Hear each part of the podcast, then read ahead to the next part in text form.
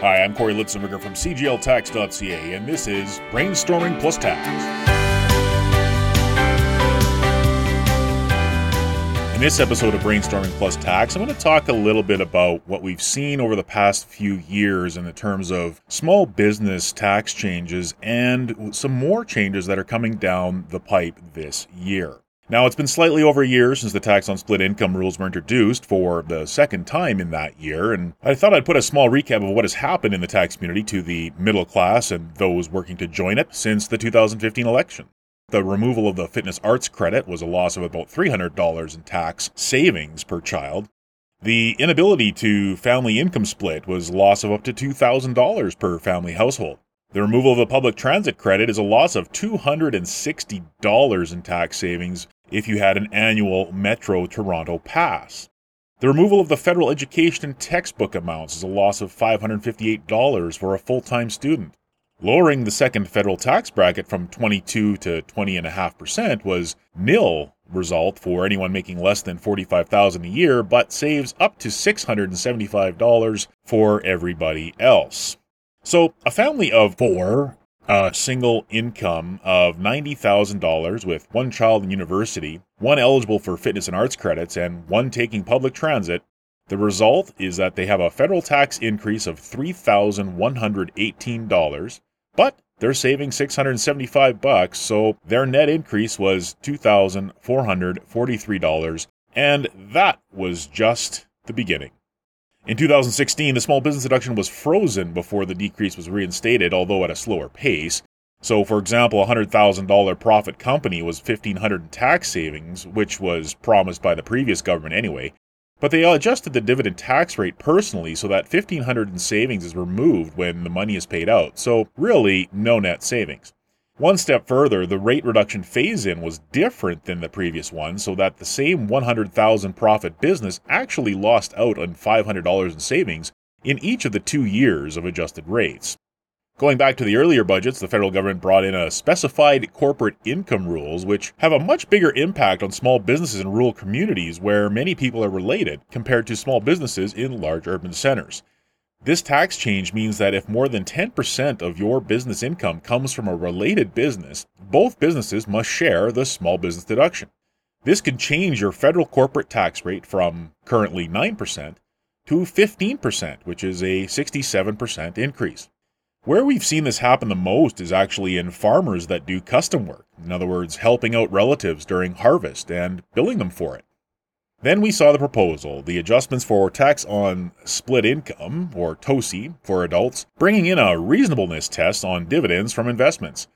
Not only did capital from family members for startup businesses already start to dry up after the specified corporate income rules, they went bone dry after this was brought in. To make matters worse, the punitive tax rate for income splitting has a much bigger impact on the low rate individual than the high rate individual. The low rate income individual can see their federal tax rate go from 0% to 26.64%, even if they only received $10,000 in dividends. What would have been nothing in any other situation turns into $2,664 in tax, which is a very large sum for a small income. But if you already made $145,000 and you were given that extra $10,000 in split dividends, then you go from 22% to 26.64%. So you only end up paying an extra $464 more than what you would have anyways. Not as big as of an impact on worrying about a penalty. The law is so poorly worded that even the CRA has issued conflicting statements on the same fact patterns regarding holding corporations and rental income and investment income since finance first released the legislation. But, true to our word, we in the tax profession have come up with a tax workaround for this rule. However, it usually works only if you are trying to split more than $200,000 of income between two people, and you can afford my fees. But if it is less than that, you are paying much more in taxes, and I'm not sure again how this taxes the wealthy. On January 1st, 2019, the increase to the CPP that you would have to pay went from 4.95% to 5.1%, or as the government indicated, a modest $6 a month each to the employee and the employer. However, factoring the indexing of the maximum amount, this $6 has actually turned into $12.93 per month, double what the government said it would be. This will balloon over the next five years to well over $43 a month more for both employees and employers in the years ahead. But based on what these numbers are telling us, it could very easily be another $90 a month each by then. While at first this increase seems small, the reality is that a small business of five people is an extra $776 to that employer to come up with. And when fully implemented, the extra $5,400 in payroll costs. So, using that $100,000 profit example from earlier, that is like having an additional 5.4% income tax on small business. Not to be outdone, also on January 1st, 2019, we saw a new law called the Adjusted Aggregate Investment Income Rules with non eligible refundable dividend tax on hand and eligible refundable dividend tax on hand. So, AAII, NERDTO, and ERDTO if you're trying to update the acronyms chart. The government has had many sound bites in the media talking about $1 million earning 5%. However, this is somewhat misleading as there's much more than that in play in these rules. The first such issue is rental income that may be ancillary to your business. That extra 2,500 square feet in your commercial building that you're renting out at $20 a square foot could be a problem. To make it worse, if you had been in the real estate or investment market and had a net capital loss of $150,000 last year, but you're taking advantage of a rebound this year and got back 150,000 taxable capital gain, you would pay nothing in the income tax because the loss offsets the gain. But you'll lose your small business deduction for the next year because the capital loss carry forwards are ignored in the AAII calculation. You broke even and your business tax rate is going from 9% to 15% because of a timing difference.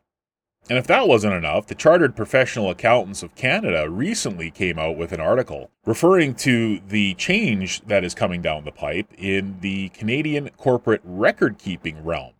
Now, at first, you're thinking, well, I already have to keep all my records for corporations until I dissolve, and then even then I got to wait two more years. What's the big deal?